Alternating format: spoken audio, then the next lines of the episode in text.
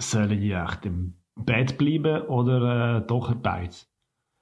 Ach komm, ein bisschen Bewegung tut gut. Äh, und die anderen zwei mag ich auch auf Kamillentee als Wasser reichen. Aber um was geht's schon wieder? Ah, der Kopf.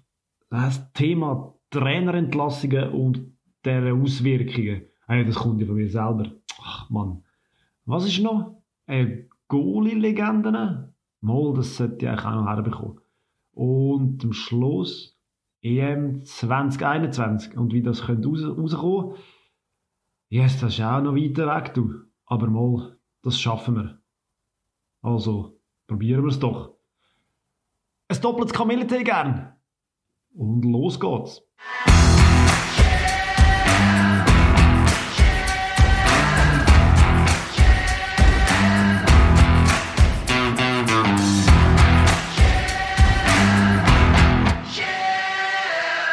Ja, also dann starten wir doch wie immer mit den Highlights von der Woche.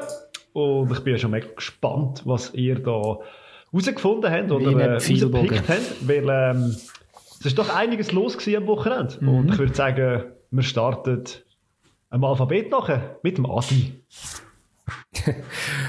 Du hast es gesagt, es sei mega viel los gewesen und ich glaube auch, dass einer von euch das andere wird. Nein, darum habe ich etwas, was ein bisschen abseits vom Fußballplatz passiert ist, wo ich einfach irgendwie haben müssen schmunzeln. Ähm, in, in Madrid ist ja, liegt ja relativ viel Schnee mhm. und die Stars von Real oder Atletico kommen ja immer mit den grossen Kerren und die Sportwagen sind ja nicht so geeignet für im Schnee zum Fahren. Und dann hat sich der Yannick Carrasco, Offensivspieler von Atletico, doch ein Fiat Panda, ein 30-jähriger Fiat Panda ausgelehnt und ist mit zwei äh, Teamkollegen zum Training gefahren, was natürlich für, für ein riesen Gaudi vor Ort äh, geführt hat. Und das habe ich eigentlich noch recht sympathisch gefunden. Dürfte ein bisschen mehr passieren, dass, äh, dass man ein bisschen mehr auf dem Boden zurück äh, die Leute auftreten als in den Lamborghinis. also er hat einen Fiat Panda, weil der besser durch den Schnee kommt als sein Lamborghini. Ist das der ja, wahrscheinlich 4 4 Ich weiß nicht, was er für ein... Sehr wahrscheinlich. Ja, das bin ich nicht ganz sicher, ob der 31-jährige äh, äh, Panda ein 4x4 äh, ist. Aber ich gehe mal davon aus, er hat wahrscheinlich irgendeinen Ferrari oder so, der am Boden kratzt, wenn es zwei Zentimeter Schnee hat. Ja, aber das, also gleich, er ist in die Garage gegangen und hat gesagt, hey, ich brauche etwas, wo ich besser durch den Schnee komme und der Garagist sagt ihm, da, der Panda habe ich noch. Anscheinend haben es von einem Nachbar ausgelehnt. Ich weiß auch nicht, was ich, was, in was für einer Gegend er wohnt, weil äh, ich hätte jetzt eher so gedacht, die sind so ein bisschen unter sich, aber das habe ich irgendwie noch lustig gefunden. sicher kein Mietauto gewesen, das kann man glaube ich nicht mehr mieten, so etwas. Also Porsche Cayenne hat sicher mega Mühe durch den Schnee. Ja, der hat Uhren. Aber sehr wahrscheinlich hat er auch noch ein Sommerpneu drauf gehabt, oder? Und dann hat er irgendwie ein Auto gebraucht mit Winterpneu. Sehr wahrscheinlich ist das. Ja, also wahrscheinlich musst du in Spanien noch recht lang suchen, bis du Winterpneu bekommst, in Madrid. Aber ja. Äh, keine Ahnung, aber stelle ich mir so vor. Warum ein 30-jähriger Fiat pa äh, Panda oder wie auch immer, genau. Unbedingt. Ja, den kann er einfach verschrotten wahrscheinlich. Zu, aber ja. Das ist einfach das genau. kleinste Risiko, dass, dass die Versicherung viel noch muss zahlen oder so. genau. Ja, schöne Story. Ja, hat jetzt nicht so viel mit Fußball zu tun gehabt, ja. aber es hat mich einfach zum Schmunzeln gebracht. Das ist die Hauptsache, um das geht's ja, oder? Ja. Darf ich weitermachen, in dem Fall? Ja, ja. Also, ich habe... So am Alphabet nachher, oder? ja, gut. Z. Ähm, ja, also ich habe ein bisschen nostalgisches Mitbringsel und zwar vom letzten Samstag. Ich tue ja sehr gerne ähm, Bundesliga-Konferenz konsumieren über Sky und jetzt ist es aber das mal so gewesen, dass ich unterwegs bin und es mich halt gleich recht interessiert hat am Samstag und dann habe ich ähm, die Konferenz im Radio gelassen. Das wissen ja die wenigsten, also vor allem in der Schweiz dass das ja eigentlich weit vor der Fernsehkonferenz hat es ähm, Konferenz im Radio schon gegeben. Und mir hat das als kleiner Bübel mein Vater mal so ein bisschen beigebracht, wo ein Deutscher ist. Ähm, und hat gesagt, schau, ähm, in Deutschland macht man das so am Samstagnachmittag, da tut man ähm, das Auto waschen und lässt im Radio dazu Konferenz. Und das ist wirklich recht geil, so SWR 1 oder so, so ein Programm, das ich sonst eher nicht so konsumiere. Und ich meine, es ist, ist eine riesen Radiokunst, einen Fußballmatch zu ähm, kommentieren, das ist glaube ich jedem klar. Und wenn es dann halt noch so hin und her geht und du hast ja wirklich auch den Charakter von der Konferenz, dass einander reinbrüllen, wenn es ein Goal geht und so, recht geil, sehr empfehlenswert. Für mich so ein bisschen Nostalgie. Mhm. Schön. Ja, klingt gut. Äh, hat ja auch eigentlich ein bisschen mit dem Auto zu tun, oder? Drum. Ja, das Waschen, ja, genau. Das ist aber gleich Der Fiat Punto, Punto Panda. Gibt es Fiat Punto? Nein, Panda, das ist ja. Waschen, genau. Ich habe Und was war bei dir? Gewesen? Sabio? Ja, ähm, ja, das ist mal noch speziell. Ich bin, ähm, ja, es gibt mega viel gegeben in der Bundesliga, wo passiert ist. Und ich habe aber gedacht, ja, ich mal ein bisschen weg von der Bundesliga. Und mein Highlight, mein Schmankel kommt von England. Eigentlich eher im Addis daheim. Aber, äh, ja, es hat weh da, aber es ist nicht Nein, ich da. habe eine spannende Szene gefunden. Und zwar war es gewesen, äh, im FA Cup, glaube ich. Oder Cup. Einfach Aston Villa Mhm, gegen Liverpool. Wo Liver äh, Aston Villa mit sehr, sehr vielen Jungen gespielt hat. Unter anderem ähm, Louis Barry. Und er ist 17 und hat also das Goal geschossen. Stand 4-1 am Schluss für Liverpool, aber er hat das Goal geschossen. Und am Schluss äh, hat er, wie man das halt Junge so macht, weil er sein T-Shirt äh, mit jemandem wechseln und hat dann jetzt mit dem Fabinho, mit einem relativ grossen Namen, mit einem schönen Namen sogar noch, Ja, Fabio. und ähm, dann ist er aber irgendwie darauf aufmerksam, er hat das schon täuschelt und alles gut, aber dann ist er irgendwie so darauf aufmerksam worden machen vom Teammanager, ey, übrigens, äh, wenn das erste Spiel bei den, bei den Profis oder das erste Goal schießt, ist, solltest du doch das Liebling einfach behalten. Und das hat er dann irgendwie gemerkt, ist dann ein Fabinho in der Nacht gerannt und hat gesagt, ey, kann ich mein T-Shirt wieder haben? Und der Fabinho sagt, ja, ey, kein Problem, machen wir tipptopp. Aber ist eine spannende Szene und mal eben ein bisschen so aus einem Sehr anderen geil. Blickwinkel. Also ich meine, das T-Shirt Cool. vom Fabinho daheim wäre jetzt auch nicht so schlecht. Aber sein eigenes, wo man das Goal... Gut, hat der Fabinho seins zurückgenommen. Wenn er ein Aber bisschen grosszügig gewesen wäre, hat er einfach gesagt, du, Luke, kannst meins auch Ich glaube, er hat sie, hat, also so wie ich es gelesen habe, hat es zurückgetäuscht. Aber, äh, äh, Tatsächlich. Ja. ja, du. ja, Aber ja. spannend. Allem ja. hat In dem Fall haben wir jetzt tatsächlich nicht über Schalke geredet, aber ist okay. Ich, ja. ich habe es auch erwartet, ja. Aber Äh, ähm, okay. Wartet Ja. ab, Haben wir letzte Woche schon. Gleich zum Thema. Stimmt, ja. Stimmt, ja. Ja gut, schöne Überleitung. Ja, das Thema von heute sind nämlich etwas, wo man mit Schalke kann in Verbindung setzen sind Trainerentlassungen und ihre Wirkung. Und äh, wenn man sich das anschaut, so fast jede Woche muss irgendwo in einer grossen Liga ein Trainer seine Sachen packen und wird entlassen. Das letzte Beispiel jetzt gerade von dieser Woche, äh, oder von, nein, von letzter Woche, ist der Min AC Parma, hat den Trainer entlassen. Und ja, die sind auch unten innen in der Tabelle und haben jetzt das Gefühl gehabt, da braucht es jetzt eine neue Person, die da ein bisschen mehr Inputs bringt. Äh, erste Frage, was denkt ihr? Das erste Spiel unter einem neuen Trainer, wie ist es ausgegangen? Hm, Das habe ich mitbekommen, das nicht verfolgt. Ich nehme an, es- Wahrscheinlich verloren. ich glaube, sie sind gewonnen. Sie haben gegen Lazio Rom 2-0 verloren. So viel zum Thema. Es ist etwas passiert in der Mannschaft, aber klar, man kann das nicht an einem Spiel ausmachen, ob jetzt es etwas bringt oder nicht. Ja, häufig sind sie dann amigs irgendwie so, hast du noch knapp ein Training oder so und ähm, nachher muss, muss gerade alles anders Genau, sein. mit Corona ist vielleicht auch die halbe Mannschaft zur Verfügung und ja.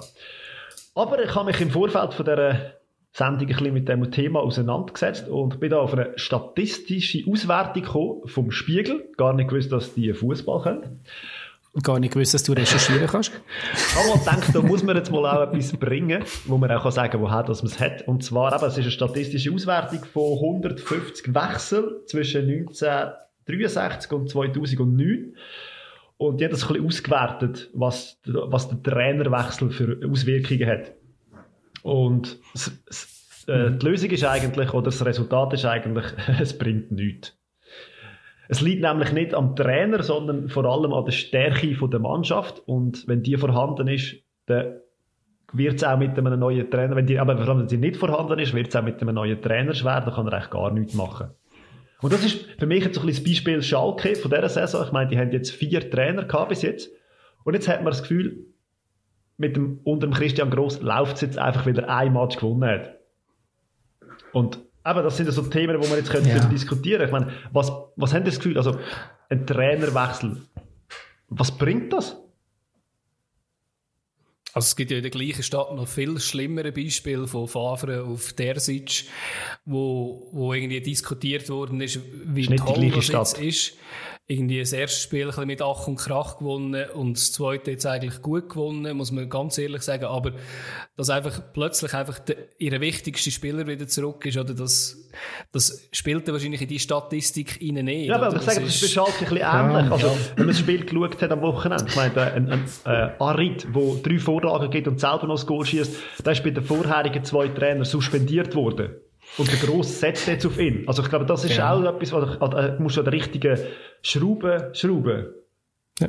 Also leider hast jetzt du mit deiner Statistik ja schon irgendwie alle meine Argumente irgendwie so ein bisschen ähm, Wind aus der Segel genommen, aber ich bringe sie jetzt gleich. Also ich, ich bin grundsätzlich natürlich, also was heißt natürlich, ich bin grundsätzlich kein Fan von Trainerentlassung. Ich, ja, ich, ich bin da ein bisschen romantisch und finde irgendwo so, ich, ich freue mich vor allem, wenn es irgendwo äh, eine, eine Mannschaft mit einem Trainer in einem Loch unten ist und dann schafft es mit dem gleichen Trainer den Erfolg zurückzuholen, finde ich das super geil. Darum, ich hoffe nicht mehr, als dass Werder mit dem Kohlfeld jetzt wirklich einfach mal ein bisschen Gas gibt. Also das heisst, sie haben sich ja stabilisiert auf die Saison hin, aber wenn sie vielleicht nächste Saison plötzlich mal wieder dort würden spielen, wo sie vor zwei Jahren gespielt haben, wäre das für mich eine mega Genugtuung. Aber ich habe schon das Gefühl, kurzfristig gibt es halt einfach für viele Spieler einen Ansporn.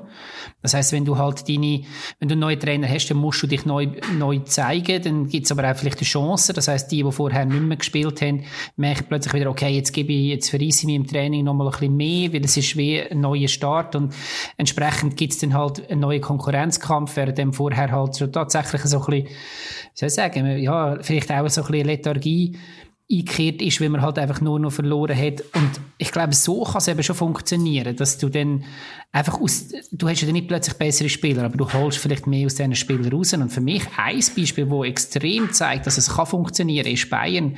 Der Wechsel vom Kovac auf Flick. Und da kann, das kann keine Statistik wegreden, dass, dass dort einfach ein anderer Trainer irgendwo die Spieler besser oder anders hätte können oder eine neue Stimmung in die Mannschaft hineingebracht hat und durch das ist es plötzlich gelaufen. Ja, die schwierige, dort würde ich wahrscheinlich sagen, die schwierige Mannschaft hat, hat jetzt endlich mal den Trainer akzeptiert. Ja, und der Trainer ist vorher schon der gewesen. Ich glaube, das spielt ja nochmal eine, eine, äh, eine, andere Rolle. Oder wenn einer es schon kennt, das Umfeld und so weiter. Ich glaube, der Kovac ja. ist da relativ in ein kaltes Wasser geschmissen worden, hat die Mannschaft selber können zusammensetzen Das hat irgendwie per se dann nicht funktioniert. Der Flick ist ja vorher schon der gewesen. Ich glaube, er hat schon dem Heinkes schon Assistenztrainer mhm. gewesen, oder sie?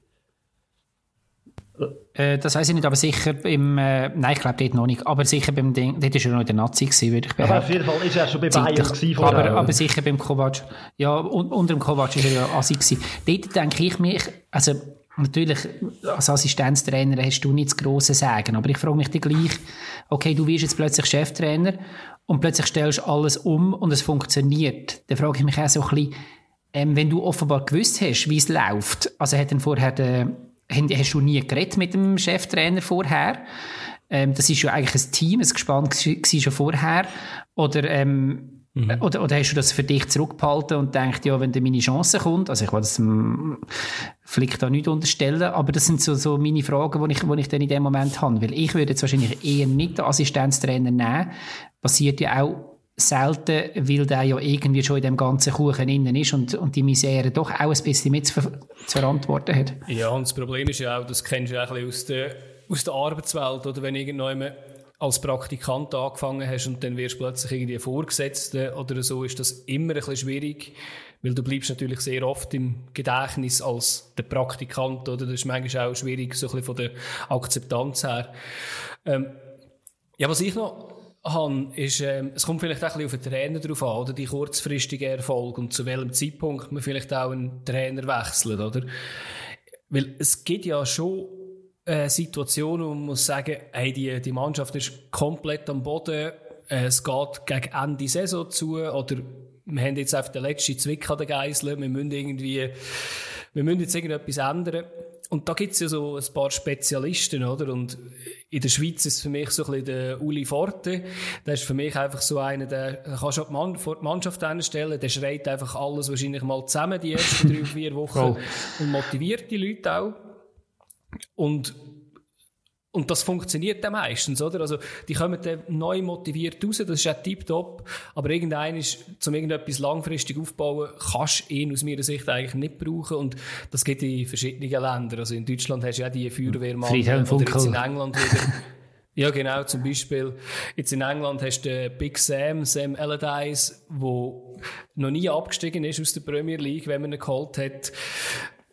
Ähm, er ist jetzt aber das heisst jetzt wahrscheinlich, West Brom steigt jetzt diese Saison nicht ab, obwohl sie auch nicht so gut dastehen. Und, aber das ist manchmal schon ein Phänomen, oder? Und es ist auch noch speziell, wenn der Trainer dann bist, oder, wo wirklich nur in die bescheidenen Situationen reinkommt und halt, ja. die geile Aufgaben bekommt.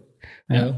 aber ja, dann wird es auch schwierig, dann mal eine Mannschaft aufzubauen und sie dann auch, weiterzuführen. Und ich glaube, an dem scheitern ja dann alte Trainer. Also vor allem der Saisonvorbereitung. Aber vielleicht können sie auch nicht. Ja, weißt? Also, eben, einem Uli Forte würde ich das einfach wirklich nicht wirklich geben, weil ich glaube, das, was der Klopp irgendwie kann, was ich immer noch nicht ganz verstehe, der ist ja auch so ein Motivator und dass das nach Jahren nicht irgendwie abflacht und sagt so, okay, es ist nicht jedes Spiel einfach immer das Wichtigste und du kannst mich nicht jedes Mal so motivieren, aber irgendwie sieht es aus, als kann er das, im Gegensatz zu vielen anderen.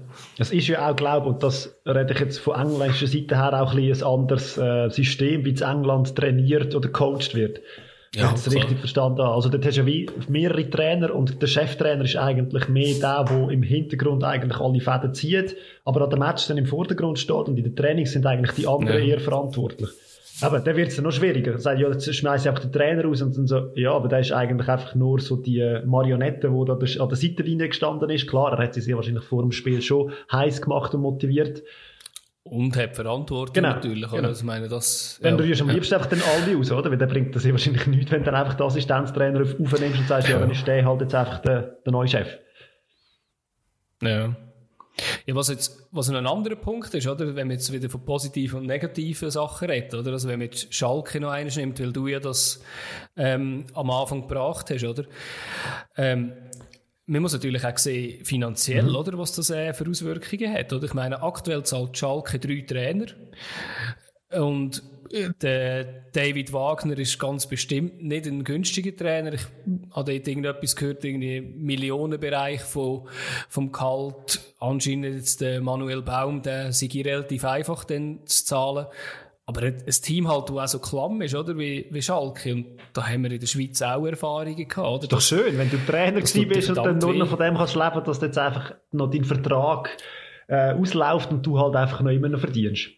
Ich finde es eben noch, ja, ich, ich finde zum Beispiel schon, mir kommt bei dem Thema immer der Abgang von Bubble in Luzern in den Sinn. Ich meine, der ist wirklich rekordverdächtig lang in Luzern gesehen. Ich habe die Zahl nicht da, aber es sind wahrscheinlich etwa vier Jahre oder so. Ähm, was in der Schweiz praktisch nie geht. Und dann hat es eine Aussage, eine kleine Kritik von ihm in der Zeitung an der Vereinsführung gebraucht und dann ist man sich sofort eigentlich am gleichen Tag noch einig gewesen, okay, das muss man jetzt beenden, das ähm, Arbeitsverhältnis. Und für mich ist das so klar gewesen, dass es für beide Seiten wie logisch war, okay, wir wollen es eh beenden, wir brauchen jetzt wie irgendwo noch einen Aufhänger, mhm. weil der Trainer rechnet ja auch damit, dass wenn er dort geht, dann will er ja auch nicht einfach selber künden ähm, und, hat, und verzichtet durch das noch, noch auf ein Jahr ähm, Kohle. Also muss er irgendetwas mhm. bieten, dass das rausgerührt wird. Und das ist für das Präsidium bzw. für die sportliche Leitung genauso klar gewesen wie für ihn. Und für mich relativ fadenscheinig dort, wie das abgelaufen ist. Aber es hat einfach gezeigt, wie die Mechanismen funktionieren. Und du kannst auch niemandem einen Vorwurf machen. Weil, wie gesagt, der Trainer weiß, wie das Business läuft. Ähm, er weiß, wenn ich irgendwo entlassen werde, dann komme ich nachher noch so und so lang Geld über. Und das ist auch eingerechnet, weil, ähm, ja, wie gesagt, ich muss ja nachher wieder einen neuen Job suchen und bin arbeitslos. Und der Verein weiß es genau gleich auch. Und dann hat man irgendwo in den Medien so halbherzig noch einen Schlammschlag gemacht.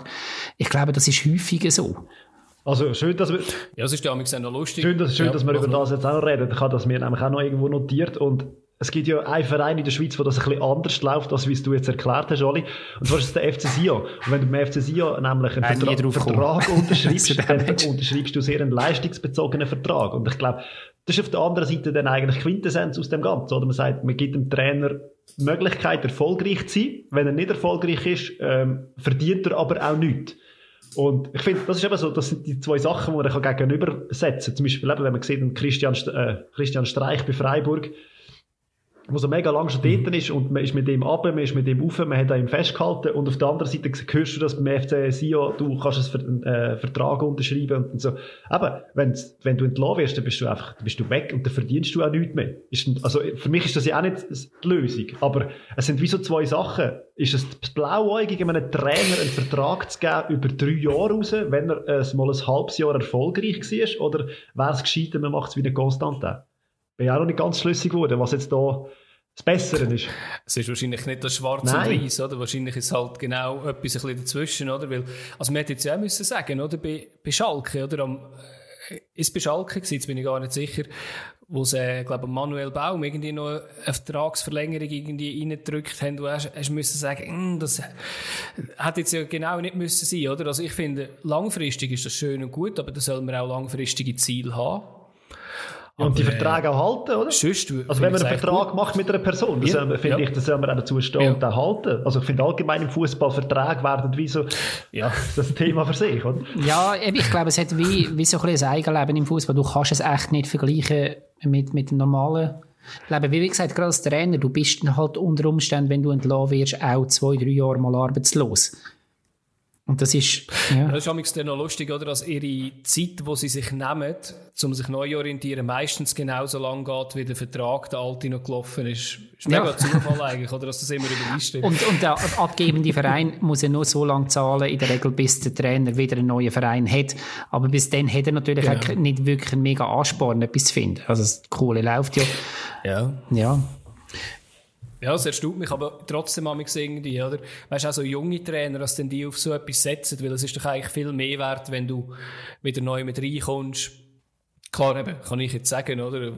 Je nachdem, wenn ich Geld verdiene und kann sagen, du, ich schaue mir jetzt ein Jahr lang alles Mögliche an im Fußball, um mich ein bisschen weiterbilden, ja, würde ich es vielleicht auch machen, aber alles, was darüber ausgeht, finde ich dann schon riskant. Auch. Ja. Und wir werden sehr wahrscheinlich jetzt auch an dem Abend da keine Lösung finden, um das allgemein irgendwie können zu lösen. Noch schnell eine Schlussfrage an ja. euch. Wie lange ist der Chelsea-Trainer noch Chelsea-Trainer? ja. Der Frankie. Das wäre für mich so eine Person, oder? Das ist so eine Legende als Spieler für einen Verein. Und dann hat man ihn also mit jungen Jahren ins Traineramt geholt und ich habe das Gefühl, man hat ihm, man hat ihm lange Zeit gegeben. Und jetzt hat man ihm Verstärkungen hergelegt unter einem Weihnachtsbaum, unter der Sommerferien und so, man hat ihn relativ teuer eingekauft. Und jetzt hat man wie so das Gefühl, jetzt ist das einfach, also das Vertrauen kann ja nicht weg sein, aber es ist immer noch der Frank Lampert und das ist für mich immer noch so das Gesicht vom FC Chelsea. Was denkst du, wie lange, also, was denkst du, wie lange gibt man dem jetzt ja. noch Zeit? Oder gibt man überhaupt noch Zeit? Also eben, man muss ja gesehen, oder? Also er ist relativ lang weit oben, auch an der, also an der erweiterten Tabellenspitze ist eigentlich immer dran gewesen, oder? Mit dritten, vierten Platz und so. Und äh, hat er ein bisschen BS gehabt, oder, wo er irgendwie verloren hat, äh, unentschieden gespielt hat. Und jetzt sind sie, glaube ich, acht, neun Summe, hat jetzt gesagt, ich etwas Falsches zu sagen. In der Champions League sind sie weiter.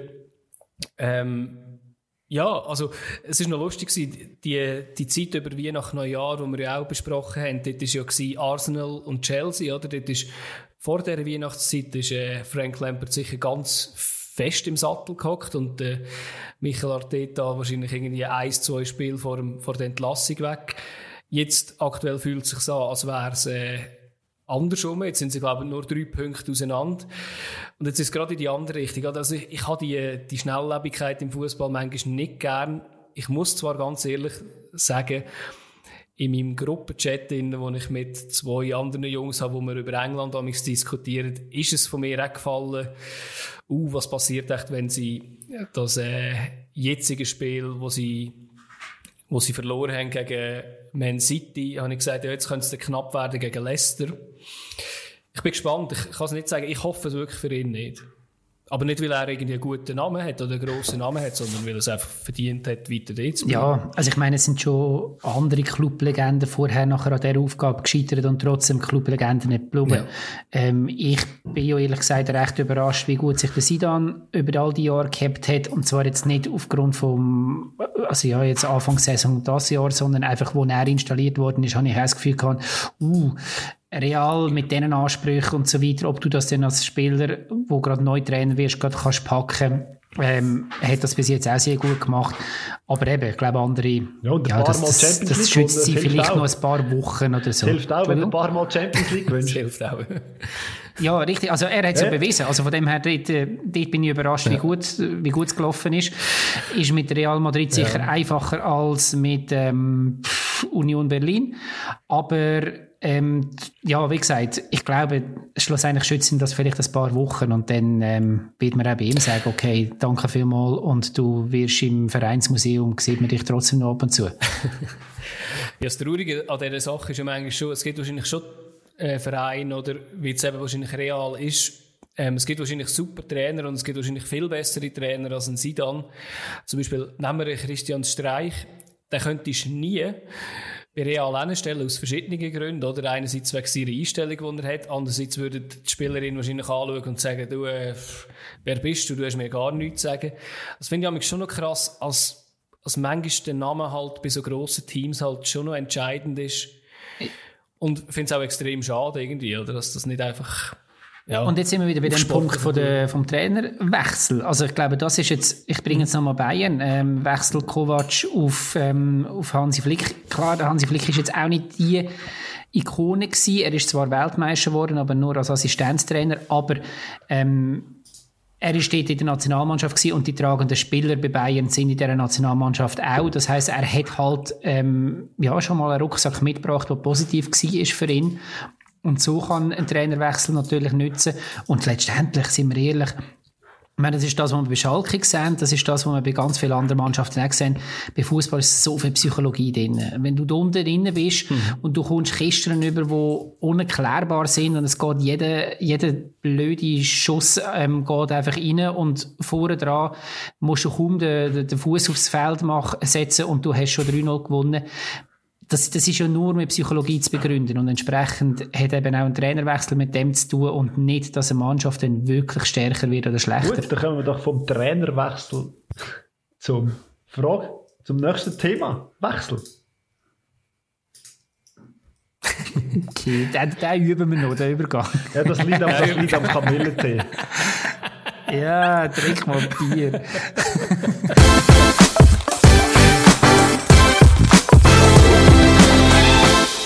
Aber du hast natürlich recht, ähm, es wartet auch da ein Feuerwerk auf uns. Ähm, und zwar ist es, geht es um Legenden, und zwar geht es um die Nummer 1 auf dem Platz. Es geht um den Torwart, den Goalie, wie man in der Schweiz so schön sagt. Ähm, und wir haben uns überlegt, was sind für uns persönlich die drei Goalie-Legenden, die wir können, die uns in den Sinn kommen. Legende heisst, sie müssen einfach ja, also ich meine, es gibt, es gibt tausende Goalies, aber sie müssen einfach wie irgendwo noch so ein bisschen mehr als einfach nur einmal einen Ball gehabt haben, sondern sie müssen einfach einmal so ein bisschen ein Begriff sein. Und ich bin sehr gespannt, was wir da haben. Ich ähm, mache gar nicht eine grosse Einleitung, sondern nehme nochmal einen tiefen Schluck, währenddem der Fabio seine Nummer, seine Nummer 3 von den legendären Goalies uns präsentiert. Also, und ich starte meine Reise von den Top 3 Goalies in Holland. Und dort hat es einen Goalie gegeben, der relativ gross war und relativ dünn. Uh. Hast du gleich, oder was? ich habe genug Auswahl. Und zwar ist die Rede von Edwin van der Sar. Und ich habe einfach so wahrgenommen als der, der erste Goalie, also er war vor allem Goalie bei Ajax Amsterdam, wo er eine riesige Mannschaft vor sich hatte. Und er ist so für mich der Goalie der erste Goalie, der nicht nur einfach ein Goalie war, sondern auch so ein, bisschen so ein halber Libero. Aber ich glaube, das ist bei dieser Mannschaft von Ajax dazu mal einfach auch Pflicht gewesen. Du hast nicht einfach können im Goal stehen, sondern bei dir ist so offensiv orientiert gewesen, du hast auch müssen ein bisschen mitspielen. Und ich glaube, für mich, also, so wie ich das in Erinnerung habe, ist er der Erste gewesen, der da so ein bisschen angefangen hat, auch mit seinen Beinen etwas anzufangen, nicht nur mit seinen Händen. Und ich meine, ja, wir wissen, äh, mhm. ist das mittlerweile schon fast Standard bei den modernen Goalies. Und er ist für mich so ein bisschen der, der Anfang von dem. Darum ist er bei mir auf dem Platz 3. Er hat ja einen, auch einen recht geilen Rückpass bekommen. Ich, ich habe es mir leider nicht aufnotiert, das ist mir nur jetzt gerade in Sinn gekommen, wo du über ihn angefangen hast reden und wegen den Füßen geredet hast. Irgendeiner an einer EM oder WM hat er irgendwie einen hohen Ball zurückgespielt bekommen, irgendwie von 30 Metern vom, von einem Außenverteidiger, glaube ich. Und hat ihn einfach relativ locker abgenommen, aber äh, zu dieser Zeit ist äh, das Herz schon eher in die Hose gerutscht, wenn du denkst so, oh, die wenigsten Goalies hätten da zu dieser Zeit Ja, der ist jetzt nicht der talentierteste Fußballer gewesen, gar nicht. Aber er hat, glaube ich, einfach in dieser Zeit bei Ajax dort nein, nein. müssen ein bisschen Fußball können spielen, weil es ist gar nicht anders gegangen mit dem System. Ja, das ist äh... Ja, was er alles gewonnen hat, tue ich jetzt nicht erwähnen, ja, aber äh, hat auch einige Titel geholt. Nein, das ja, das ist sicher. Schöne so, ja. Nummer drei. Ähm, Adi, was gibst du uns Schönes? Ja, bevor ich zu ihm komme, ich habe kurz so ein bisschen überlegt, oder, was, was braucht ein Goalie, oder, dass er gut sein kann, oder? Und für mich der wirklich so ein bisschen, äh, das Wichtigste muss irgendwie sein, dass er so eine Sicherheit ausstrahlt, dass irgendwie nie hast müssen Angst haben, wenn er in deinem Team oder in einem Team, wo du irgendwie äh, verfolgt hast, äh, gespielt hat. Eben, dass er gute Reflex muss haben, ist klar. Ähm, ich habe jetzt ein bisschen weniger auf, aufs äh, Fußspiel geschaut, weil eben, das sind ja Legenden, aber äh, ja. Entschuldigst du dich gerade für deine Auswahl? Voll, voll übel. Nein, nein, gar nicht, gar nicht. Ich, ich weiss, ich weiss bei gewissen im Fall gar nicht, wie gut die wirklich sind mit dem Fuß, muss ich sagen. Aber was sie sicher hatten, sind alle extrem starke Leader gewesen und haben von hinten können führen, anpeitschen. Ähm, mein Nummer drei ist der ähm, jetzt hätte ich fast äh, den Sohn gesagt, aber es ist der Peter Schmeichel, ah, mit dem Kaspar Schmeichel. ja, den muss man drauf haben, auf einer Liste mit der Top 3, ähm, Entschuldigung. Ja, haben wir alle ja. drei gehabt. Ja, ich habe halt vor allem bei Manchester United äh, ein, bisschen, ein bisschen gesehen, dort, wo er äh, die Champions League gewonnen hat, fünfmal Premier League gewonnen, dreimal FA Cup gewonnen. Und er ist allgemein, eben, er ist, ist re relativ gross gewesen, ähm, er, also er ist immer noch gross natürlich, 1,96. Er, hat, er ist sehr, sehr eine ruhige Person gewesen. Eben Penalty, wenn ich im Kopf habe, hat er auch relativ gut gehabt. Und äh, ja, aber für mich ist er auch so ein wahrer Leader gewesen. und trotzdem, dass er irgendwie rechte Leader-Typen bei Manchester drin hatte, wie Roy Keane, Japs Dam und, und so weiter, ist er trotzdem dann noch einmal von hinten wirklich der Ruhepol und hat extrem lange auch kein Goal bekommen. Das ist, äh, ist mehr so in Erinnerung. Ich glaube, zu meiner Kindheit auf dem Schulhausplatz hat es nur Goalie-Liebling gegeben von ihm, die rumgelaufen sind. Ja, ja das ist, kann wirklich sein, ja. Ja, ich mag mich an eine EM erinnern in Schweden, aber ich tue mich lieber nicht so an das erinnern. das ist für mich Peter Schmeichel, aber ich habe ihn auch auf der Liste gehabt. Ähm, ist ja, ja. auch ein mega Viech gewesen, also irgendwie 1, ich glaube 1,96 genau. Also, wie gesagt, ich habe ihn auch drauf gehabt, da bei mir. Ähm, zweifacher Welttorhüter, Welttorwart gewesen. Ähm, der einzige Goalie übrigens, der im laufenden Spiel zwei Goal geschossen hat einmal. Und er ist halt, aber ich glaube, wieso dass er eine Legende war, ist halt einfach, weil er eben exzentrisch war, weil er extrem viel umgelärmt hat.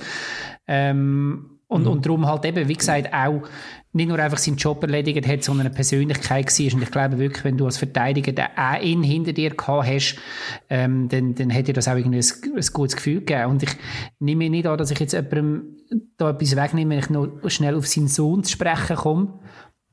Weil ich finde es sehr, mhm. sehr legendär, dass sein Sohn ja jetzt auch wieder Nationalgoalie ist für Dänemark, der Kaspar Schmeichel.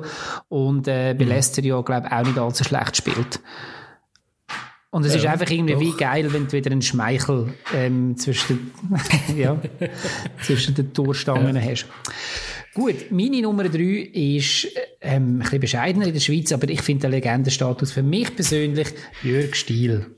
Ich finde, wir dürfen auch mal ein bisschen den Schweizer ähm, Absolut. oder dann ein bisschen abgrasen.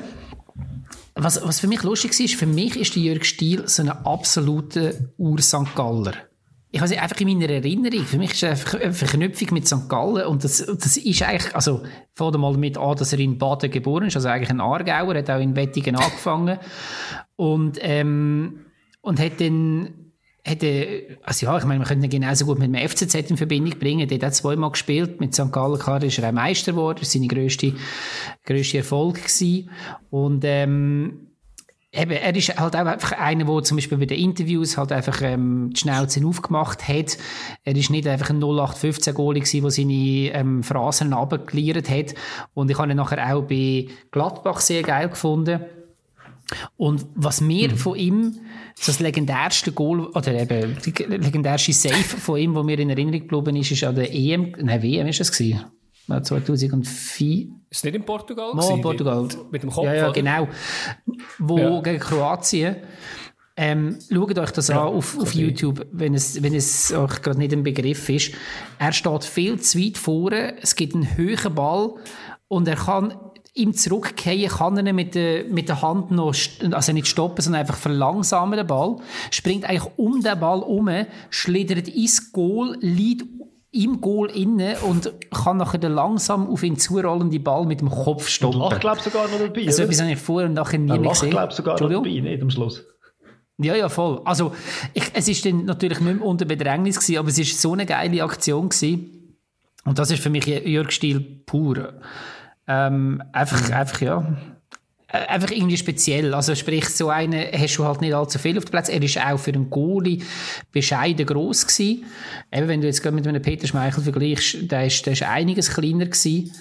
Und ähm, mhm. eben, ich glaube, für ihn ist zum Beispiel auch noch gross gewesen. Er ist auf Mexiko, ist nicht allzu lange dort gewesen, hat aber genug flüssend Spanisch dort gelernt, dass er nachher bei Gladbach als Übersetzer geschafft hat eine Weile lang.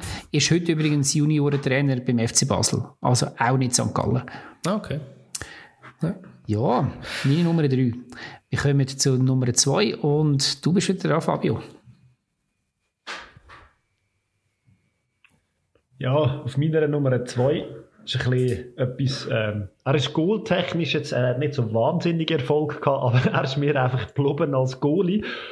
Und zwar hat man ja immer gesagt, oder man sagt es immer noch, äh, Goalies müssen ein bisschen verrückte Vögel sein und irgendetwas Spezielles, so eine Macke haben. Und für mich absolut passt das genau wie die Faust aufs Auge. Und zwar ist bei mir auf dem Platz 2 ein ungarischer Goalie. Und zwar hat er mehrheitlich in der Bundesliga für Furore gesorgt. Und zwar Erstens mit seinen Paraden und zweitens mit seinen Trainerhosen. Ah, ja, sehr geil. Die grauen Trainerhosen. Und zwar, die grauen Trainerhosen. Und zwar handelt es sich um den Gabor Kirei, der damals bei, lang, lang bei Hertha im Goal gestanden ist.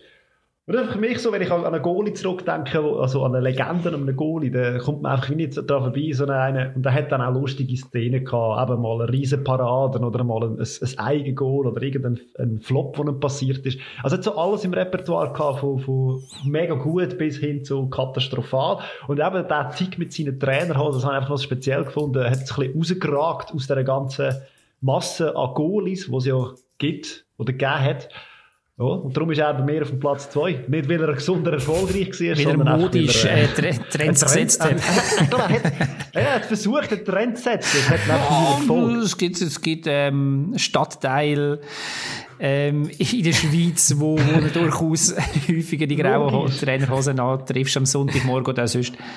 Die sieht man heute noch, das ist Alles richtig. Ich bin nicht ganz sicher, ob er der Ursprung war von denen, aber er hat sicher einen grossen Teil so weit geleistet dass man Trainerhosen salonfähig gemacht hat. nice. Ja, in dem Fall das, wo der Karl Lagerfeld ja, genau. ähm, in die Weissglut getrieben hätte, oder? Weil er hat ja außerhalb von der Heime Trainerhose, also er hat sein Leben nicht im Griff. Das ist Karl Lagerfeld, genau. genau. Ja, Adi, wer ist dein zwei? Ich habe irgendwie schon Angst, dass der Fabio durch, äh, durch das Mikrofon durchspringt, weil äh, ich traue ihn fast nicht zu nehmen. Irgendwie muss er ihn wahrscheinlich drin haben, aber äh, ich muss ihn jetzt trotzdem nehmen. Äh, ich habe Chichi Buffon. Ah, verdammt. Nach der, jetzt, jetzt, jetzt hast du mir den letzten weggenommen. jetzt habe ich gedacht, ja gut, jetzt soll ich noch schnell einen drauf. Buffon. Ja, geil.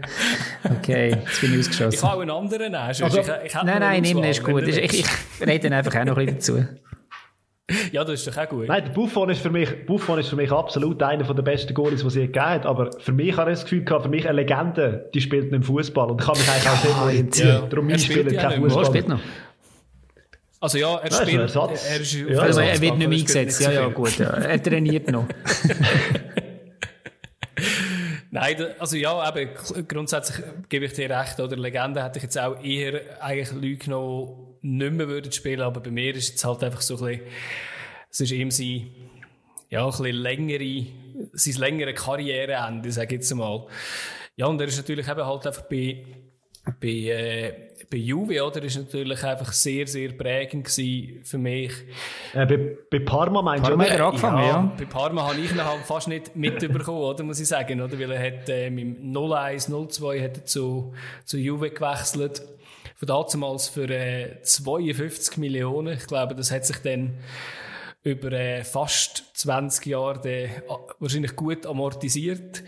Sein Abstecher... Ja, trotzdem ist Parma pleite gegangen. Logisch. Nein, aber was der halt schon war, ist eigentlich, ist, dass er äh, seinen äh, sein Abstecher äh, nach Paris habe ich ein bisschen gefunden, aber habe es irgendwie mutig gefunden von ihm. Von dem her trotzdem muss ich sagen, Kudos, dass du das gemacht hast. Ähm, ist in dem Alter und obwohl du eine Legende bist, sicher äh, ein Risiko gewesen, aber ich glaube auch dort hat er gezeigt, dass er einfach immer noch sehr, sehr guter Goal ist. Und ist jetzt 42 in der Nazi natürlich ein grosser Rückhalt und ja, sehr, sehr charismatisch, muss ich sagen. Absolut, und das Wort Legende trifft Auf jeden Fall, absolut. Ja, definitiv. Und eben spielt und spielt und spielt und spielt und spielt und spielt und also es ist jetzt so ein bisschen wie ähm, die fußballische Version von den Scorpions, wo glaube vor zehn Jahren oder so den Rücktritt gegeben haben und seither immer noch am Touren sind, einfach ihre Abschiedstournee seit gefühlten 20 Jahren. Das ist so ein bisschen Buffon, ja. Aber eben, also ich, auch ich ja. würde noch ein etwas dafür geben, um ihn noch einmal zu sehen, definitiv. Weil der, ja, ist halt einfach, wie wir gesagt haben, eine Legende. Eine lebende oder spielende. Wechselt er eigentlich irgendeiner mal noch zum FC Sion? Ja, wäre nicht erst. Ja, der Gossa, der hat ja gute Beziehungen zu, zu äh, Juventus. Ehem also, ja, und vor allem ehemalige italienische Weltmeister. und zu abgehalfterten Profis meinst du auch noch, oder? Gut, ich übernehme ja. an dieser Stelle. Ähm, ja, ja jetzt, jetzt, jetzt habe ich kein Zwei mehr. Also, also ich mache es so. Ich rühre einfach einen Namen in die Runde und ich sage alles, was, alle, was euch dazu in den Sinn kommt. Fabien Barthes. Uh, Glatze küssen, oder? Richtig. Nicht, nicht so groß, ja. aber ein riesen Sprungreflex, also riesen Sprungkraft. Immer für einen riesen Reflex, gut, oder? Aber auch. Ja, riesen Reflex auf der Linie. Aber auch charismatisch. Also ja, auch einer, wo du als, als Verteidiger weißt, wer du im Rücken hast. Absolut. Ja. Ist auf meiner Liste von den erweiterten Top-Goalies. Ja. Und eben, vor allem immer noch markant, auch da wieder etwas Spezielles. Er hat immer mit einem kurzen Liebling gespielt, was mhm. atypisch ist für Goalies. Du hast schon den Blick mehr so ein bisschen aufs Modische gelegt heute. Richtig. WhatsApp ist mein Nummer 1 ja, das ist klar, weil es dann kommt. aber ich ja, also drum, hätte ich auch auf meiner Liste, aber dann nimmt Geil wäre, wenn du jetzt würdest sagen, darum trägst du nicht so viel Haar, wegen Fabien Barthes.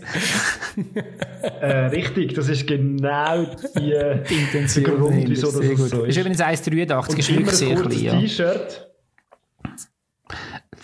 Nein, aber eben, er hat auch, also ist auch Weltmeister geworden, Europameister, glaube ich. Also, er hat auch eine riesige Spanne gehabt, wo er Nummer 1 war. Wobei er ja nie das Nummer 1 war, er hat immer mit dem 16 gespielt. Das ist richtig, ja. 16. Ja. ja, aber das ist noch speziell. Es gibt ja den Goalies, die gesagt haben, ich wollte eigentlich gar nicht das Eis sein, ich bin immer eine andere Nummer und die dann halt gerade die ganze Karriere wieder mitnehmen. Mhm.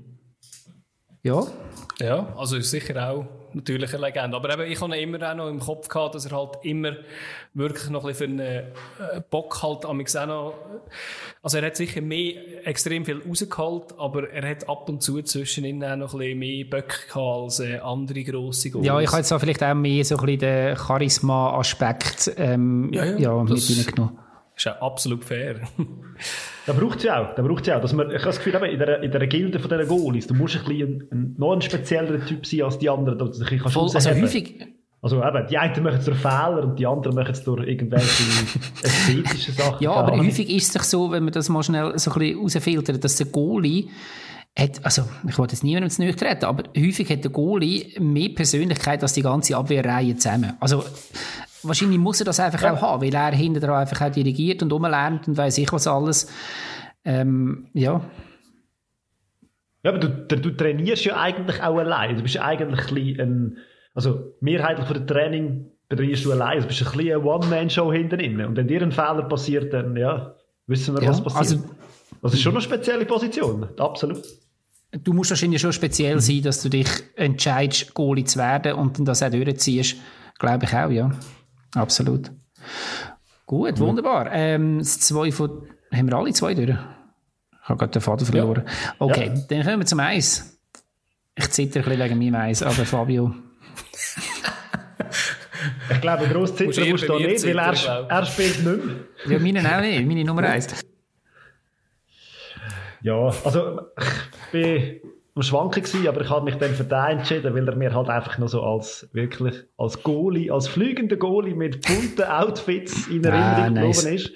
Ich habe mm. hab gar nicht so viel von ihm mitbekommen an der WM damals, glaube ich. Ich weiß gar nicht, wann das, das war. Aber er ist so, und durch das habe ich dann so ein bisschen den, den Fokus auf ihn gerichtet gehabt. Und ich habe dann mal so Videos geschaut, wo ich so sagen, schon noch crazy Fußballer gewesen. Und zwar reden wir vom Jorge Campos mhm. mexikanischer Nationalgoalie, drum äh, bei mir ein Name.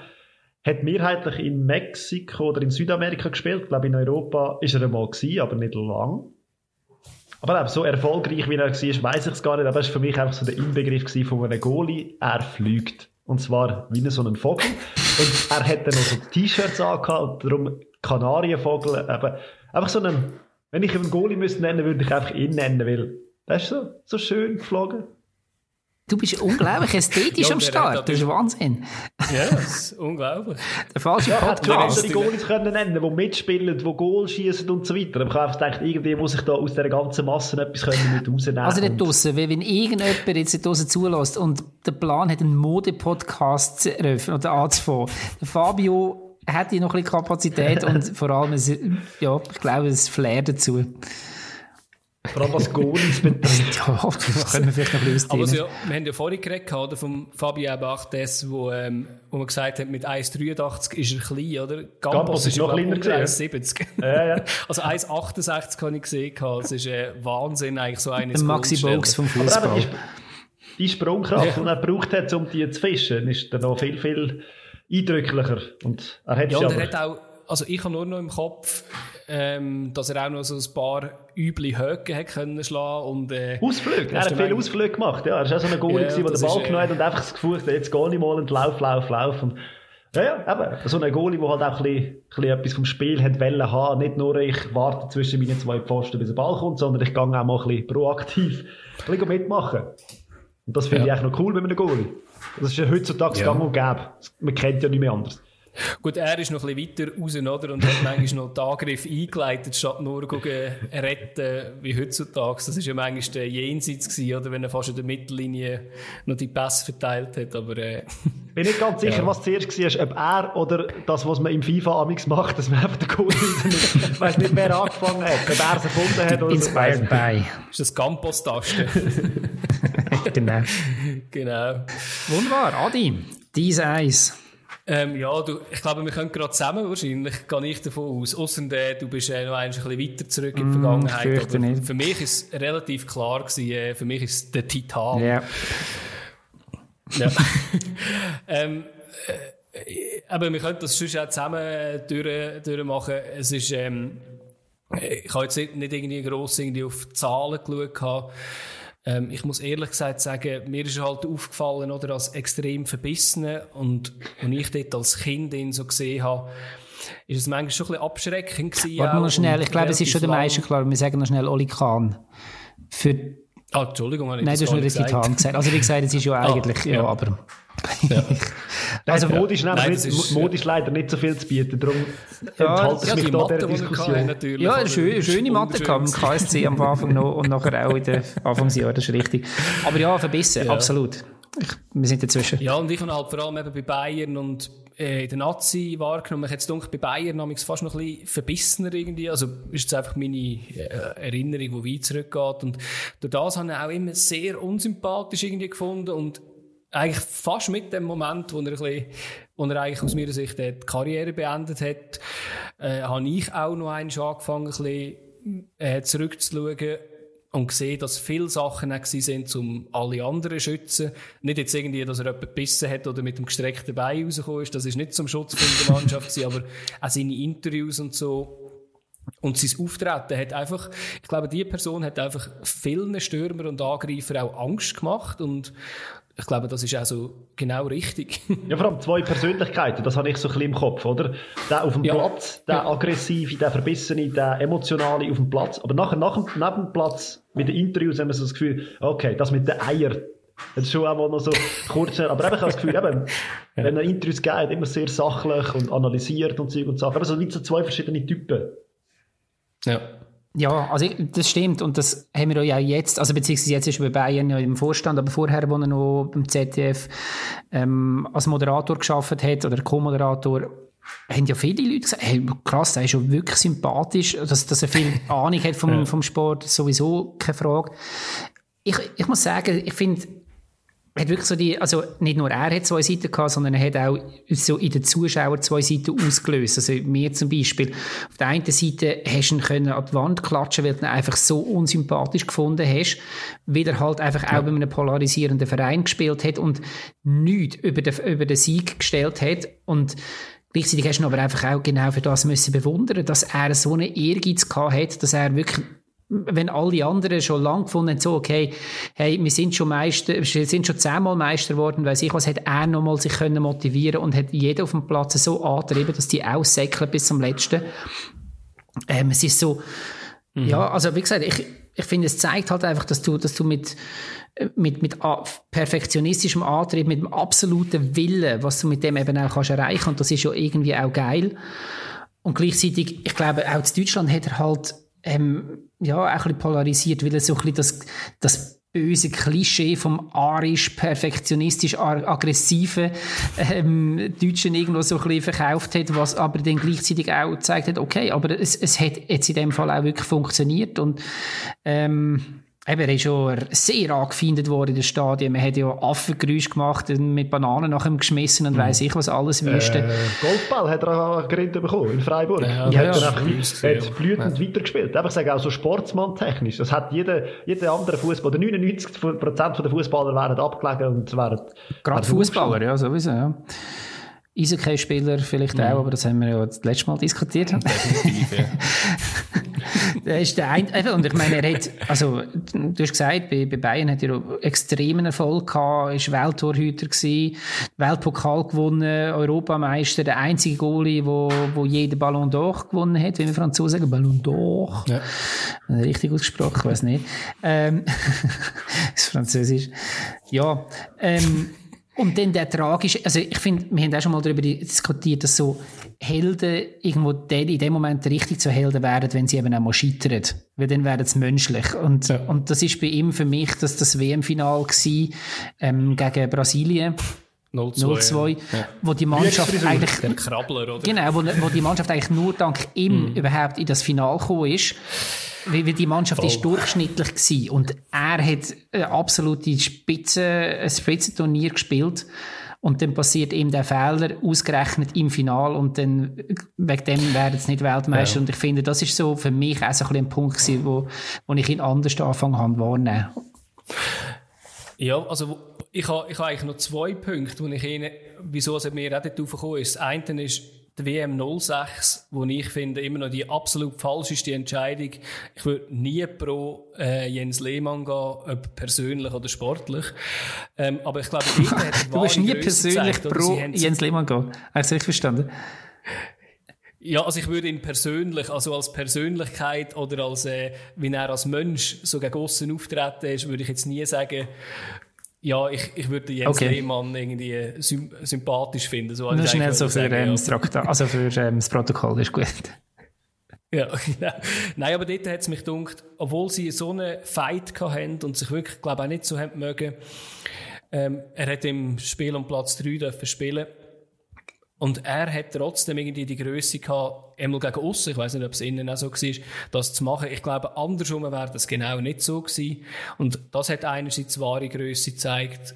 Und ich habe letzte, von, von letztes Jahr ist der Podcast von Kicker Meets the Zone, ist der Podcast, ähm, ist er auch noch einmal in meinem Interview er ist sehr, sehr sympathisch, eben, er jetzt, äh, von der Zeit, wo er jetzt wieder zurück zu Bayern kommt, redet, macht einen sehr, sehr sympathischen Eindruck, auch einen sehr, sehr, äh, ja, weltoffenen Eindruck, äh, ja, wo weiss, um was es geht und, äh, ja, das sind auch noch einige Gründe, um ihn noch ein bisschen höher mhm. aufzusetzen. Ich möchte vielleicht abschließend auch nochmal auf die Szenen eingehen oder auf, auf das Turnier eingehen. Ich glaube, dort hast du mit einem Jens Lehmann und einem Oliver Kahn hast du zwei absolut verbissene ähm, Sportler gehabt, die halt sich auch gegenseitig gepusht haben. Also mögen haben sie sich ja. sicher nicht, aber die sind so ehrgeizig beide gewesen und das ist das ist ein absoluter Glücksfall natürlich für, für eine Mannschaft. Wenn du, also du musst irgendwo als Trainer gespannt zusammenhaben. Andi Köpke dort ähm, in Charge. Du musst schauen, dass es nicht eskaliert. Mhm. Aber die zwei pushen sich natürlich gegenseitig so ins Unendliche. Das ist schon, das, das gesehen habe ich ja. sehr, sehr spannend gefunden. Und dann aber gleich die Szene, dann in dem Moment, wo es darauf abkommt, ja, wo, ja. wo der Kahn auch realisiert, ich komme jetzt nicht rein in dem Spiel. Ähm, wie weit, ja. dass es Kalkül war oder was auch immer, ist müßig zu diskutieren. Es ist eine geile Aktion oh, ja. Es hat schlussendlich der Sache gedient, nämlich der Mannschaft, die dann ähm, ja dort gegen Argentinien auch gewonnen hat. Also von dem her mhm. absolut grosse Nummer, ja, sicher. Aber man muss natürlich auch Jens Lehmann sagen, oder, dass er unter dem Druck nicht zusammenbricht. Oder ich meine, du weißt, er ist im Hintergrund und wenn du zwei Eier bekommst in den ersten zwei Spielen, dann äh, sind die Stimmen sehr laut im Land du sollst wieder raus. Oder? Und auch dort muss man ihm halt sagen, sportlich, ja, dass, dass du das kannst verkraften, Chapeau. Ja, ja definitiv. Ich finde es schade, ja. hat niemand von euch den Team Wiese auf die Liste gesetzt. Eben Im Wrestling-Podcast, wo wir am Mittwoch aufzeichnen, kommt er genau. Nein, immer nicht. Ja, nein, aber es sind doch schöne Ja, ein paar wirklich schöne Namen und ähm, ja, schöne Erinnerungen, auch die Goalies. Geil gewesen.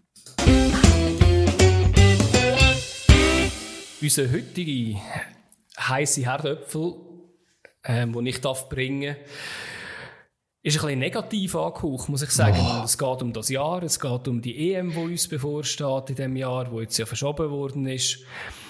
Und ich habe ich habe ein, ein schlechtes Gefühl für die EM, obwohl ich mich eigentlich freue. Aber ich habe aus mehreren Gründen ein bisschen Angst. Ich werde euch das rasch kurz einleiten. Ähm, man hört in den verschiedenen Ligen äh, schon, äh, dass die Spieler müde sind. Man sieht bei Bayern, dass sie kaputt sind, dass sie nicht mehr mögen, irgendwie, wieso auch immer, mit so einem breiten Kader. Man sieht äh, bei anderen Teams, dass, dass, dass sie ein bisschen auf dem Zahnfleisch laufen. Man hat jetzt eine Saison, wo man Premier League hat am 23.05. Schluss und das Champions League Finale ist am 29.05. Und der Start von der EM wird am 11.06. stattfinden. Und einerseits gehe ich davon aus, irgendwie die Topstars sind einfach, werden wahrscheinlich einfach relativ müde anreisen. Noch schlimmer als sonst.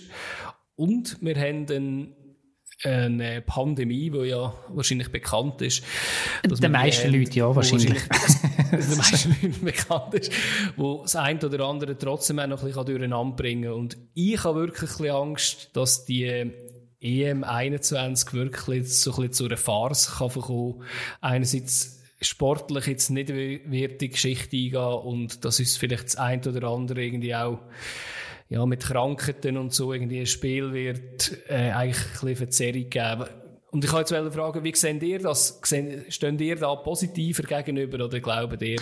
Also, auch, also ich darf sagen, mich, mich interessiert die EM relativ wenig. Ich, ich konzentriere mich mehr auf Club-WM. Und ich, ich sehe es völlig anders. Ich finde, das wird die beste EM, die wir je gesehen haben.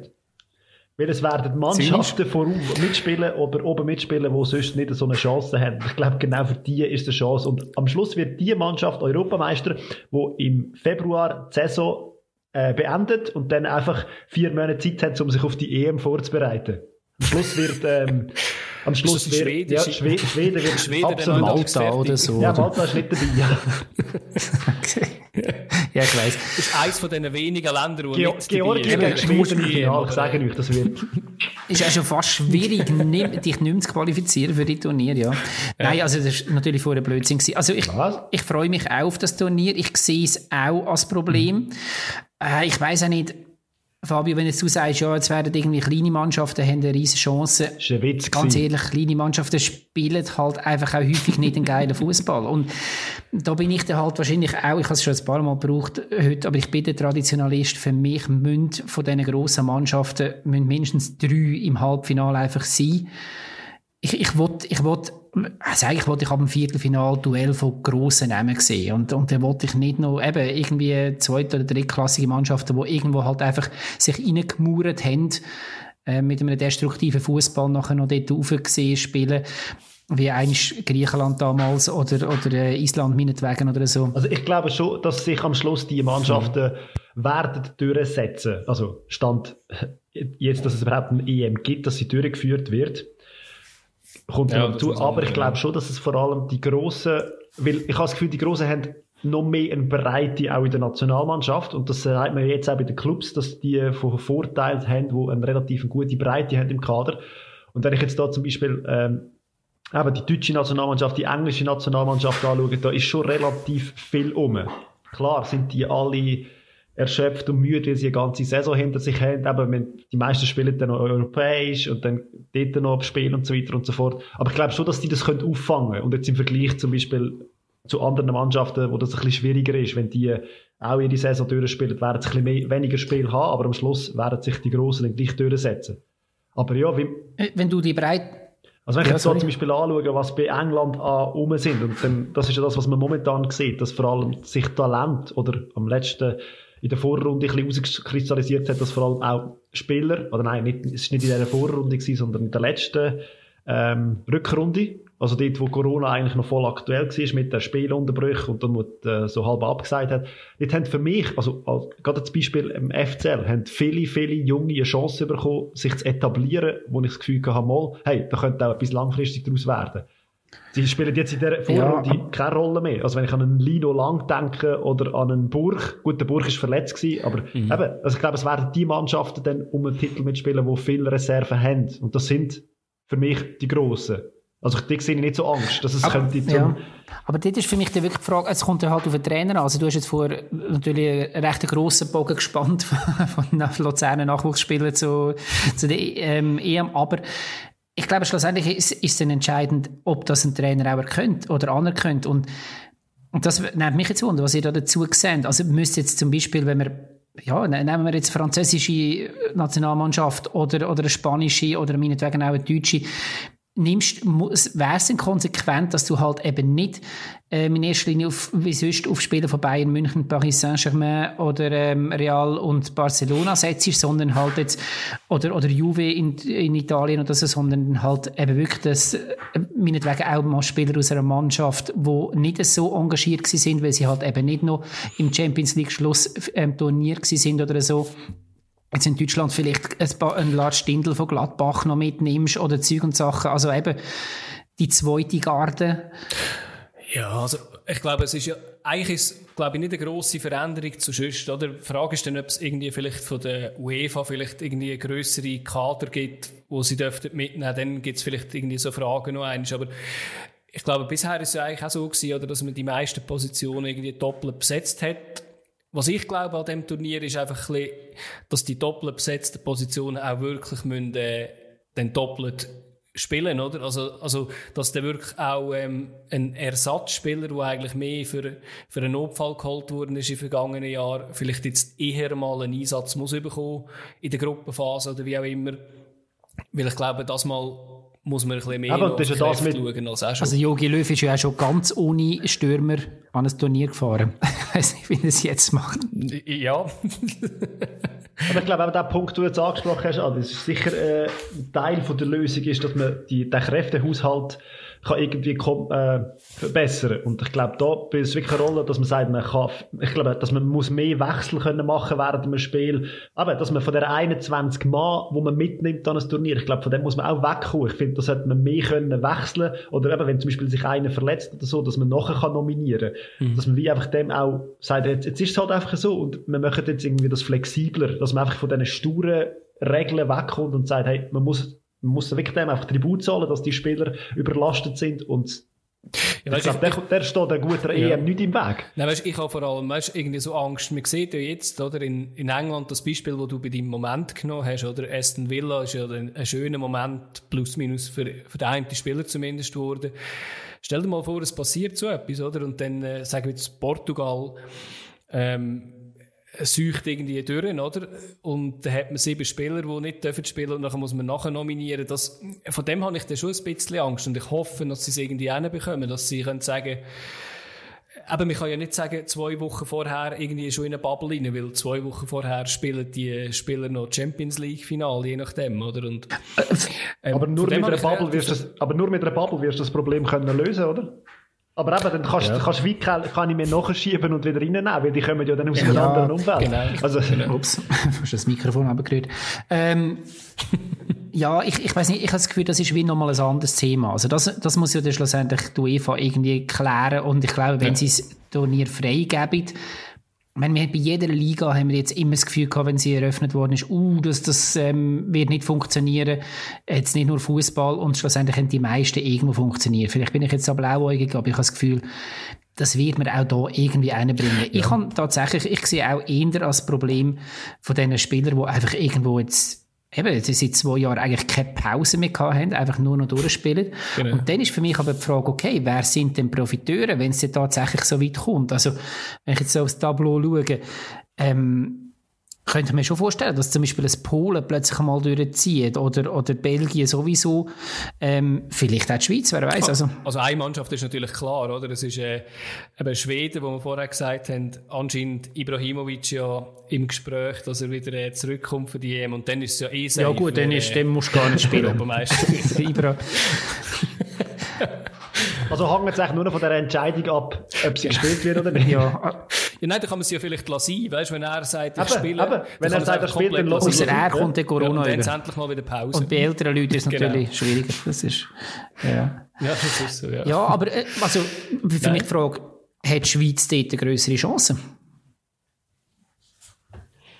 Sehe ja, ich jetzt nicht so. Ich glaube, die Schweiz hat irgendwie ja von der Breite her, hat jetzt eher gesagt, dass die Schweiz irgendwie gute 13, 14 Spieler haben, aber nachher wird es dann halt auch eines schwierig, oder? Auf jeder Position jemand anderes.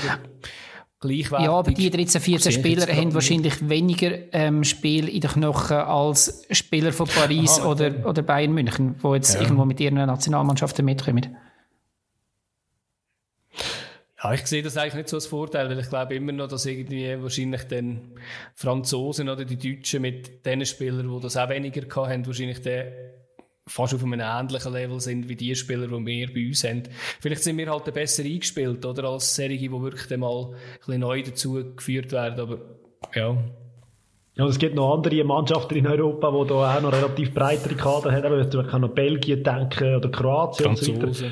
Franzosen. Ja, und eben, die Engländer kommen auch noch dazu. Und eben, es ist irgendwie schon, man, man kann es dann nicht so genau sagen, aber die Gefahr, also die Chance, dass die Schweiz dann durch eine Teamleistung das könnte weiterkommen, das finde ich auch, also ist ja dann schon gegeben, weil man ist ja dann wie näher zusammengerückt, man hat mehr Zeit gehabt. Und aber wenn der Champions League Finale ja später ist, dann kann man ja vorher schon anfangen mit der Vorbereitung und so weiter und so Also eben, so sind Costa Ricaner mal an einer, an einer WM relativ weit gekommen, weil sie sich vorher eigentlich schon haben können vorbereiten. Ich weiß nicht, wie groß das der Input schlussendlich ist, aber es ist sicher ein mhm. Vorteil. Ja, nein, ist gut. Also, was, was ich noch mir überlegt habe, ich weiß nicht, ob ich euch überfahre, und es ist jetzt auch nicht ganz so, wird auch nicht, ihr werdet auch nicht an dem gemessen. das ähm, ist fair. Ich habe mir noch überlegt, ja, nein, eben, weil es ist ja noch weiter weg und so. Mich würde es wundern, ich habe mir noch aufgeschrieben gehabt, wenn ihr jetzt müsstet den Tipp abgeben für einen Sieger von der EM, was würdet ihr sagen? Wir haben jetzt viele Sachen gesagt, Schweden. was würdet ihr sagen, wenn ihr ja. Schweden. Nach drei Litern kann ich nicht mehr behaftet werden, oder? Ich nehme noch einen Schluck. ähm, genau. Ja, du. Also, Jetzt mal schauen. Ich, für mich ist Frankreich. Ja, für mich auch, muss ich sagen, ja. So langweilig wie es ist, ja. Ja, sie haben schon... Ich glaube wirklich, die haben die breiteste. Absolut. Ja, ja also... Aber... Ich, man, man, man, tendiert mal wieder England irgendwo oben zu sehen, weil sie halt einfach wirklich nein, gute Junge nein. haben. Aber vielleicht schaue ich dann dazu jetzt für Bundesliga. Weil dort sind die guten Jungen. ja, dort sind sie gut. ja. ja. Nein, ich glaube nicht dran, aber es wäre schön, aber ja. ja. Oder Nordmazedonien. Und wer ich wirklich ganz sehr, sehr, sehr gespannt bin, ist äh, auf, auf die Italiener. Weil was da Jungs dazugekommen ist, muss ja. man sagen, absolut. Kommt gut. Ich weiß nicht, wie es bei den Italienern in der Breite aussieht. Also jetzt ich glaube, so 18, 19 mhm. sind schon top, aber wie es dann nachher aussieht, aber äh, ja. äh, was dort äh, kommt, ist, äh, mal, muss man sicher auf dem Zettel haben. Die ewigen Belgier, mhm. wo man immer irgendwo in die, äh, die Favoritenrolle nimmt. Ja, Lukaku natürlich in Topform, also es, äh, und äh, ja, ich bin jetzt, eben De Bruyne, ja. wenn der wieder langsam kommt. Ich bin ja. gespannt, auch äh, Holland mal wieder an einem grossen Turnier. ich sehe es jetzt noch nicht in der Favoritenrolle. Also, es, um deine Nein. Anfangsfrage noch einmal beantworten, ich freue mich auf das Turnier. Ähm, ja. Genau, was wir jetzt, je mehr dass wir darüber diskutieren, umso, umso geiler finde ich es. Ähm, aber ja, es, es, es genau. vielleicht genau auch, weil es eben so Fragezeichen auch, auch, noch, mhm. auch noch mehr als sonst irgendwo mit sich bringt. Von dem her, Fabio, bin ich jetzt doch auf deiner Seite. du hast es am Anfang gesagt. Gut, gut. ja. Aber ähm, du... So, jetzt echt... Ja, ja ähm, ich sehe dort einen, einen, der recht böse überall schaut zu uns. Ah, ich auch sagen, ja. ja. Ist mir ein bisschen un... Also, da hinter mir im Rücken, ist das da? Ja, ja, ja, nicht umdrehen, nicht umdrehen. Ja, Scheiße, kommt über. Achtung, Achtung, kommt über. Ich verreckte Keim, schau jetzt mal, das sind die drei, die behaupten, Eishockey sei nur Randsportart. Die Hurenknebelgrind, abfahren da! Oh, verdammt. Uh. Lass uns gehen. Lass uns schnell austrinken und weg Ich mach's doch nicht so schnell. ist schon wieder eine neue Beiz. Verdammt. Tschüss zusammen. Schöne Woche. Ja, Ciao. Bis nächste Woche. Hat dir die Episode gefallen? So abonniere oder folge uns auf Apple Podcasts, Spotify oder wo du schon reingelassen hast. Wir werden jeweils am Dienstag spät eine neue Folge uploaden. Willst du mit uns in Kontakt treten oder ein Feedback abgeben, dann kannst du das entweder über jenste Social Media Kanäle wie Instagram, Facebook oder Twitter, wo wir überall unter Stammtischtrainer zu finden sind. Auf diesen Kanal posten wir drei Trainer jeweils auch ein wöchentliches Power Ranking von der Schweizer Liga, wo wir Form, Verletzungen und den Spielplan werden bewerten. Ist Social Media nicht so dein Ding, ist das überhaupt kein Problem. Du findest uns auch auf unserer Webseite stammtischtrainer.ch oder du schreibst uns einfach ein Mail auf hey.stammtischtrainer.ch. Danke dir fürs Zuhören und wir freuen uns auf deine Reaktionen.